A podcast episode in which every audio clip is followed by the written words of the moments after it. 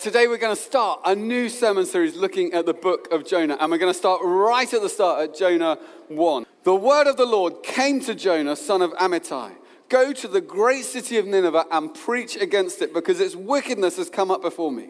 But Jonah ran away from the Lord and headed for Tarshish.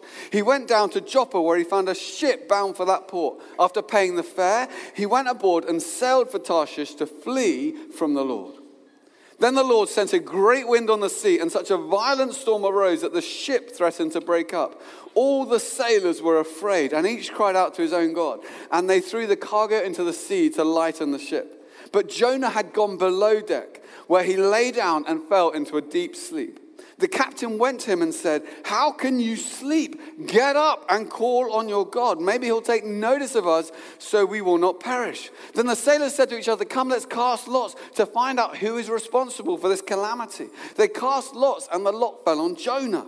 So they asked him, Tell us, who is responsible for making all this trouble for us? What kind of work do you do? Where do you come from? What is your country? From what people are you? And he answered, I am a Hebrew, and I worship the Lord, the God of heaven, who made the sea and the dry land. This terrified them, and they asked, What have you done? They knew he was running away from the Lord because he'd already told them so. The sea was getting rougher and rougher, so they asked him, What should we do to you to make the sea calm down for us? Pick me up and throw me into the sea, he replied, and it will become calm. I know that it's my fault that this great storm has come upon you. Instead, the men did their best to row back to land, but they could not, for the sea grew even wilder than before.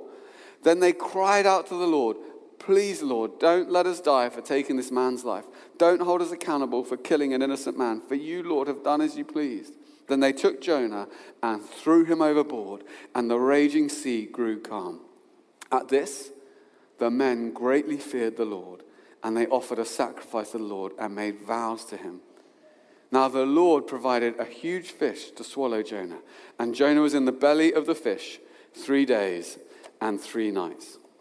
I want to talk today about how to find your voice, how to find your voice. Your voice is not just an arbitrary tone and volume.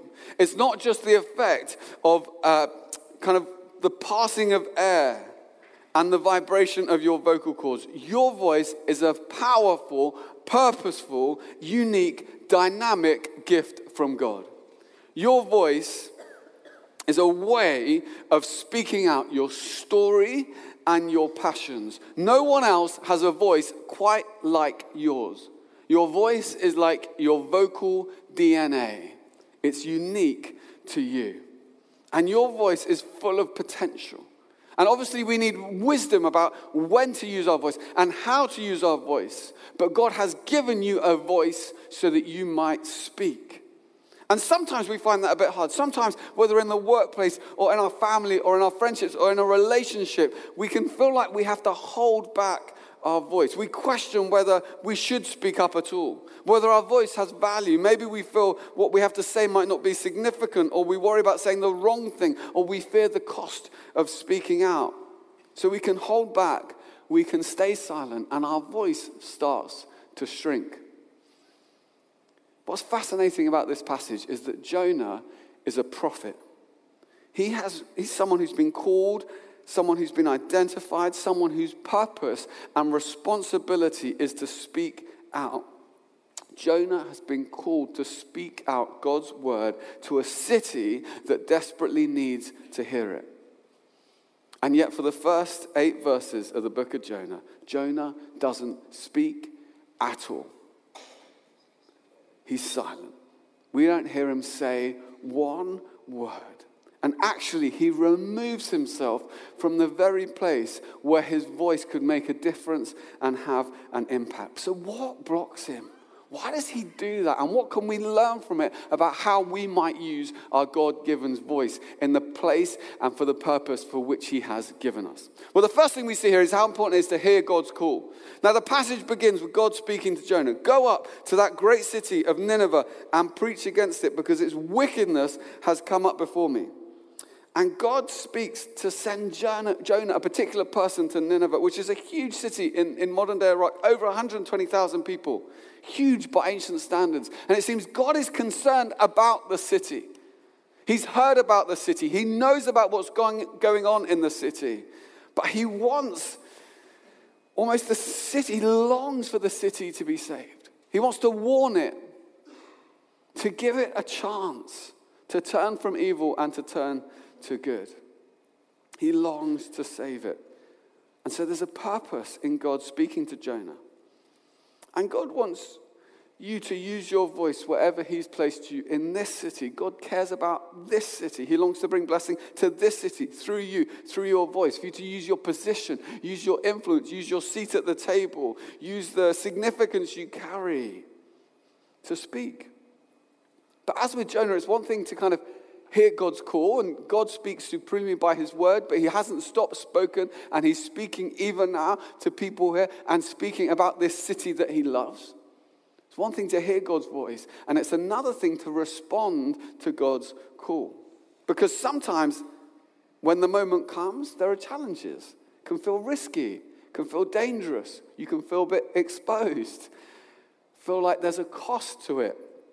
I used to, uh, we used to um, live in East London. And I used to run this kind of football outreach project for all these kind of young guys off the estate in um, Tower Hamlets. And uh, we would uh, we'd run this, this kind of football training through the year. And then one week in summer, we'd have a, a big tournament. And like loads of people would come from all the estates. And or like 60, 70 kind of young guys. And then on the main night of the tournament, we'd do this thing where we'd gather them all in, they'd all be surrounding us, and we'd say, Now we're going to tell you why it is we do what we do. And it was a little bit nerve wracking. Like you kind of look out, you'd be like, right, here goes, don't know how this is going to go down. And you'd have this moment like, I'm actually going to say why I'm motivated to do what I do. And to make it a bit interesting, because, you know, they're all kind of like 16, 17, wanted to keep their attention, we would do matchstick testimonies. So what we'd do is um, we'd light a matchstick and you'd just kind of have it burning away and you talk about what it is you're interested in, you talk about your faith, you talk about everything else, and the match, all the way, the flame will be getting closer to your hand, which is great because I think he might actually burn his hand. This would be so exciting, you know. And, um, and you'd be talking about all these things, and you'd be saying, you know, this is why I believe, this is why Jesus has changed my life, all this kind of stuff. And that would be like, it's like the flame is going, and you're kind of thinking, am I going to get my fingers burnt, or can I finish my testimony in time? and eventually you kind of write out. But it can feel a little bit like that with our voices. Like it's, it's like an opportunity comes. We know, we know it, God wants us to use our voice. We know, we know we're in this job, this relationship this, for a reason. It's almost like you've been handed a match. And you're like, oh, is this the moment? And then you kind of been handed the match and you think, well, actually, I'm, it's great and all, but um, I'm not sure my 20s are the right decade for me to use my voice in the workplace. Like, I feel like 30s or 40s or 50s or 60s, maybe on my retirement day, I'll say a lot about how I was motivated to do what I was doing. People will listen. So thanks so much. It's great. Really like it. I'm just going to put that there and keep that for safekeeping and when the moment really comes.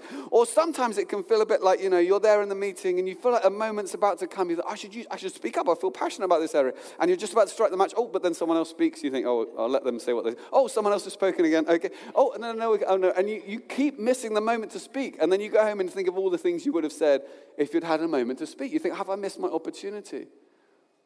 Sometimes you kind of, you think, yes, this is the moment. And it's going, and, you're going and you're like, right, I'm going to speak, I'm going to speak, I'm going to speak. And then you kind of, the fear grips you. It's like someone's punched you in the stomach, and suddenly you're like so afraid of what people might say when they react or whether they might be a cost to what you said that you kind of, your wind goes out and you go, and you get very quiet. Because fear can kind of grip you when you start to speak. And Jonah felt the fear. And it wasn't irrational. He'd been sent on his own to a city of 120,000 people to pitch up and to say to them, You've all got to change, or there's trouble coming. Like, what, what are the odds of that going well for him? That 120,000 people. So, all you got, all you people You've got it wrong. God sent me to tell you. Like, it's not irrational. How, what, how's it going to go? There is a risk. There is danger. He might have thought, like, this is just a silly thing. Send lots of people. Send an army. Send someone else.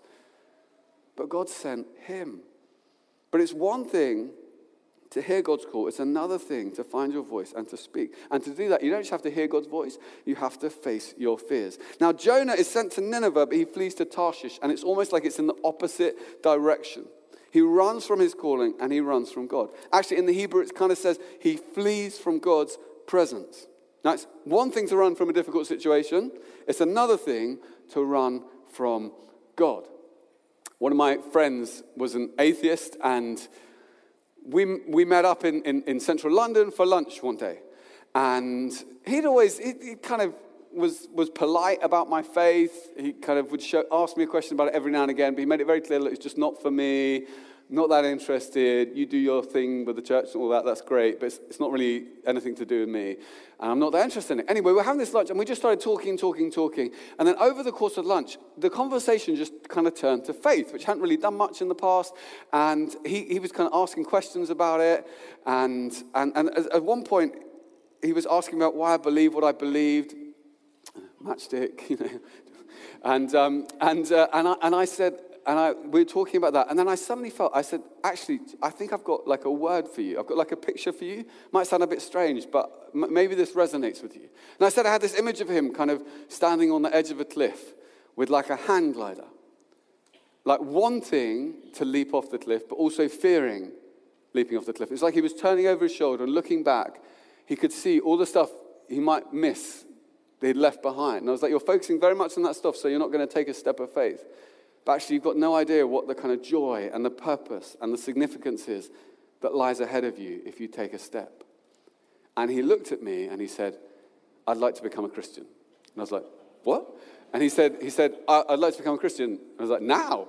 And it's like, yeah. And he's like, well, I, I was like, well, where? And he's like, can we do it here? I was like, I don't know. I, uh, like, we're in a, a restaurant. He's like, well, where do you normally do it? I was like, I don't know. so, was, so he's like, well, I said, okay, yeah, we can do it, or we can do it outside. He's like, is outside better? I was like, I don't know. Um, so, we, so I was like, so we went outside. We like on the side of the street outside this restaurant. And I was like, maybe this is a good spot. There are like people walking past. And I was like, okay, let's do it here. He's like, okay, what do we do? And, um, and so we prayed. He became a Christian. It was amazing. And then he, but he was living in a different city. And the first few weeks after you placed your trust in Jesus can be quite hard. And I wanted to support him, but I was like miles and miles and miles away from him. So I was like, you know, phone him up, encouraging, trying to get him plugged into a local church, um, sent him some books to read, a Bible, and all this kind of stuff. And then, anyway, after about two months, he was finding it quite hard. And one Saturday night, um, he, he wrote me an email. And he said, Look, you know, thanks for all you've done, um, but I feel like it's not the right moment for me, and I'm going to walk away from God. Now, I was away staying with friends in another part of the country that weekend, and I didn't have email on my phone. Oh, those days. Remember those days. Um, I didn't have email on my phone, so I was like, okay, I didn't see the email, I didn't know he'd sent it. And I was coming back on the Sunday, coming back. And he, he, he had been staying with family in another part of the country, and he was driving back to his city.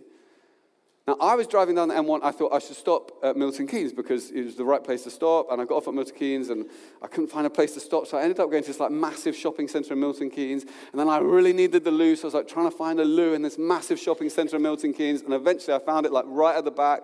Uh, and the relief, no, but, but, yeah, but you, but God went to the loo and then came out, and I was like, oh, and I was just about to get, came literally, walked out of the loo and bumped straight into my friend.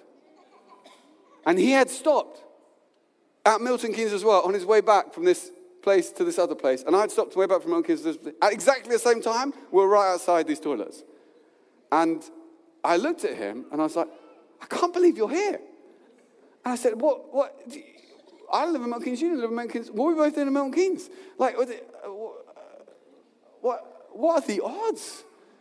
Exactly the same place at exactly the same time. That must be like five million to one. And his face was like, and I was like, no, but it's, it's, it's, an extraordinary, think? I mean, it's almost like there must be like a purpose or a significance to us meeting up today. I don't know what it could possibly be, but it's like, I mean, that is just, that's just crazy levels of coincidence. Like, it's almost like God wanted us to meet for some reason. I don't know what it is. He was like, he's, all the color drained from his face. He was getting sweating. I was like, Are you okay? He was like, I was like, Are you sure you're okay? He was like, yeah. like You look like you've seen a ghost. He was like, Anyway, so we, I gave him a hug. I said, Great to see you. Catch up soon. Drove home, got home, checked my email. There were two emails. One was the email he'd sent the night before. But there was another email, and it's, it's personal, but in that email there was a sentence. he said, I don't think until my dying day I will ever be able to explain what happened today. I can explain it. It's really hard to run from God. It's really, really hard to run from God. I mean, the psalmist says, Where shall I go from your presence? If I go to heaven, you're there. If I go to the depths, you're there. If I get up early, you're there. If I go to the far side of the sea, you're there. If I go to Milton Keynes, you're there. He's there. You can't run from God. Running from God is really, really hard. Sooner or later, you realize wherever you go, He's already there. Running from God is like trying to run from air. It's everywhere you go, and there's only so long you can hold your breath. Sooner or later, you're going to have to breathe in because the very thing you're running from is the very thing you most need. And the thing is, God has ways of getting our attention. I mean, in, in, in, in this passage, God sends a great wind to cause a great storm. And we all face storms in life. Maybe you're facing a storm today. But the question in life is not if I'm going to face storms, Sometimes we think, oh, you know, maybe I should choose an easier path, or maybe if I if I, I, I, didn't have, I mean, maybe I've, you've just placed your faith in God and it's got a bit tricky, and you're like, oh, maybe maybe I should just back off because it's a bit hard. But the the reality is, you are going to face storms in life. The question you've got is, who do you want to face those storms with? Do you want to face them with God or on your own? God has ways of getting your attention. And sometimes the storms we face just feel completely and utterly random. But sometimes they're God's ways of getting our attention. They're like God's wake up call. The storms you face can be God's way of getting you to seek his face. I'm here. I'm waiting. I'm still calling you. I've still got a great purpose for your life. And there's like a choice. When the storm comes, how do we respond? Because the storms in your life, they will either harden you or they will humble you. And everyone else in the boat is terrified, but deep down, Jonah knows. He knows what's going on. So he goes below deck, he finds a cabin, he goes to sleep in this little ship in the middle of the raging sea. And isn't it fascinating? Because the harder you try and hide from God, the smaller your world will become. You know, if you let fear have the final say over your life, your voice, your world is going to get smaller and smaller. Jonah is called to speak to 120,000 people, be part of God's plan to redeem and save an entire city.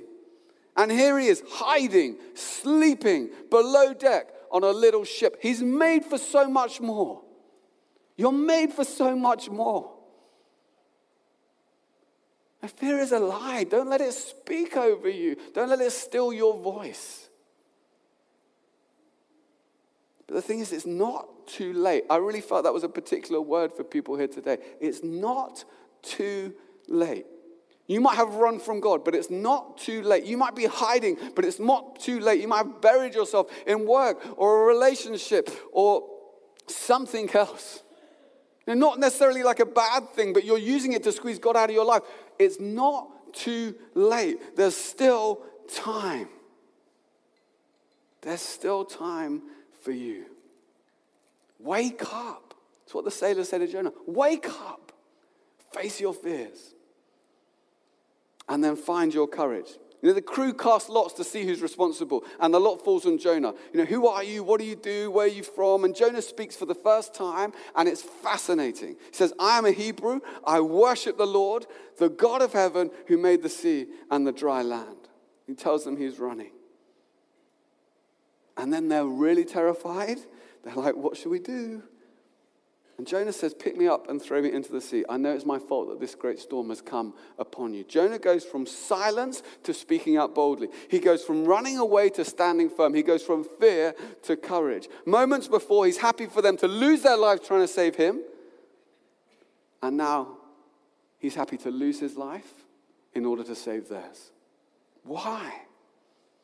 Well, you know, it's really interesting. The reason we're told in chapter 4 of Jonah that Jonah actually didn't want to go to Nineveh, yeah, it's partly probably afraid, but the real reason was because, not because he thought he might fail, but because he thought he might succeed. You know, he knew God was merciful and compassionate, And what if by a miracle the whole city turned and repented and listened to God and turned to God? God would forgive them. And deep down, Jonah didn't have that much of an interest in them being forgiven. He didn't want that. He wanted them to be punished. You know, they're not great people, they're enemies of his people. Why take the risk of suffering for people he didn't really love? And it can be a little bit like that for us. Josh is going to help me demonstrate this. So there are different people in your life. Obviously, obviously, we're in church. So obviously, you love everyone in your life. You, everyone you really, really love in your life. But even within that, there can be levels, okay? So there are some people in your life that you really do love. You know, you love them, they're your people, they get your jokes, they laugh even when things aren't that funny, and, um, and you kind of just really get on with them. You love them, they're in your inner circle. And if there are some of them, you want to bless them with your words. If there are some of them who don't know Jesus yet, you want them, you long for them to know Jesus. You're like, you're like on your knees, you're praying through the night for them. You really want them to encounter God because you love them. Then there are other people in your life, they're like, you like, you like like them. Like it's, it's you like them. They're nice people. They're good people. There's nothing wrong with them. You really like being around them. You don't love them, but you like them, you know, and you kind of, you know, you hope, you hope that they do come to a relationship with God and you hope their lives are blessed, but you don't have a lot of headspace for it. You know, it's like maybe pray every now and again, but there's only so much headspace time you've got. You can't devote a huge amount of energy to that. You know, then there's people in your life, if you're honest, they're like 50 50 people. like, they're okay, but you know, you, you can deal with them on a good day, but not on a bad day. And you can't have too many of them around you. You know, they start to really annoy you. You know, they're kind of like every now and again they make you a cup of tea, win, but then they send you a passive aggressive email. You're like, nah. And if you're honest, when you pray for them, you're a little bit like, God, this is over to you. Like, you know, I, you work this one out. I don't know what the answer is. La, la, la, la. And then there's people in your life who actually, if you're honest, you really dislike them. You find it really hard to pray for them. You know you're supposed to pray for your enemies, but you really don't like these people. You don't like particularly being around them. They, you clash with them, they annoy you, they irritate you. And you know, if you think about, you know, praying for them to come to know God, you're a little bit like, wow, you know, heaven might be better without them. you would never say that. But deep down, you're like, it's supposed to be fun for me. Now, what's hard for Jonah is God has sent him to people he doesn't really like. And he's like, why do I have to incur all this cost, pay all this price, take all these risks for people I don't really like? I don't really want them to be forgiven by God. Thanks so much, Josh. Thank you to Josh.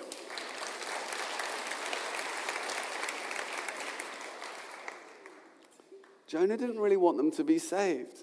And then two things happen. Two things happen. He gets penitent and he gets proximate. He gets penitent. You know, Jonah realizes by running away just how much he needs God's grace. He doesn't know at the start of this book. Because when you really know how much you need to be forgiven,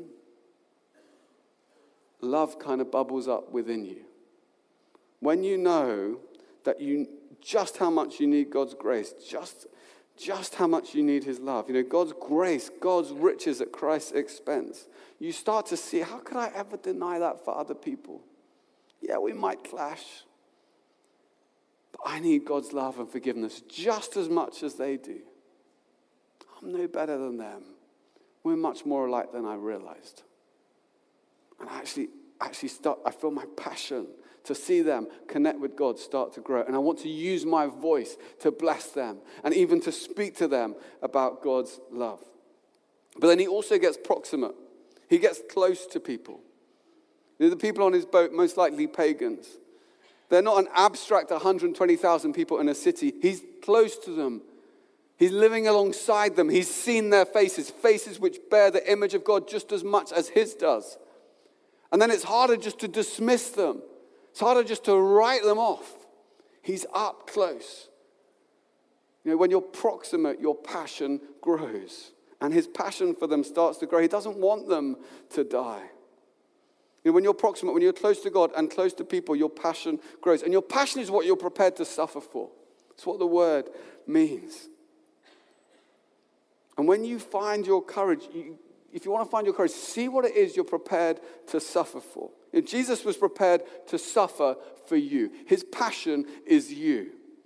He came for you. He got proximate, he came close, he lived and he died for you. He took my sin on his shoulders, he bore it on the cross that I might know forgiveness. He said, I'm willing to give my life to save yours. It wasn't just in a fish for three days and three nights, he died and then rose again so we might know forgiveness and freedom and eternal life. And when you see that, when you glimpse that, something starts to shift in your spirit. You remember, you kind of remember that you have a passion. That there are things you're prepared to pay a price for, that there are costs you're willing to bear. You remember your courage. You realize, actually, I get to be part of God's mission in this city. 8.1 million people who don't go to church. People who God cares about, God loves, God is speaking about. There's nowhere that you are at the moment that you're there by accident. There's a purpose to your presence wherever you are, and He can use you, and He can use your voice to bless and to speak truth and to bring healing and to transform people's lives. And yeah, you might have messed up. You might have missed an opportunity. You might have been there with your matchstick thinking, oh, you know, is this the moment? Oh, no, I've missed it. I put it in my pocket. The thing is, you don't just have one chance. It's like God gives you chance after chance after chance after chance. There's so many opportunities to speak out what He's put inside you, the truth you know. And just think what can happen as we start to find our voices, as we speak up with wisdom and grace and love as our passion starts to grow, just think of the difference it could make in our church, in our city, and in this nation. In Jesus' name, amen.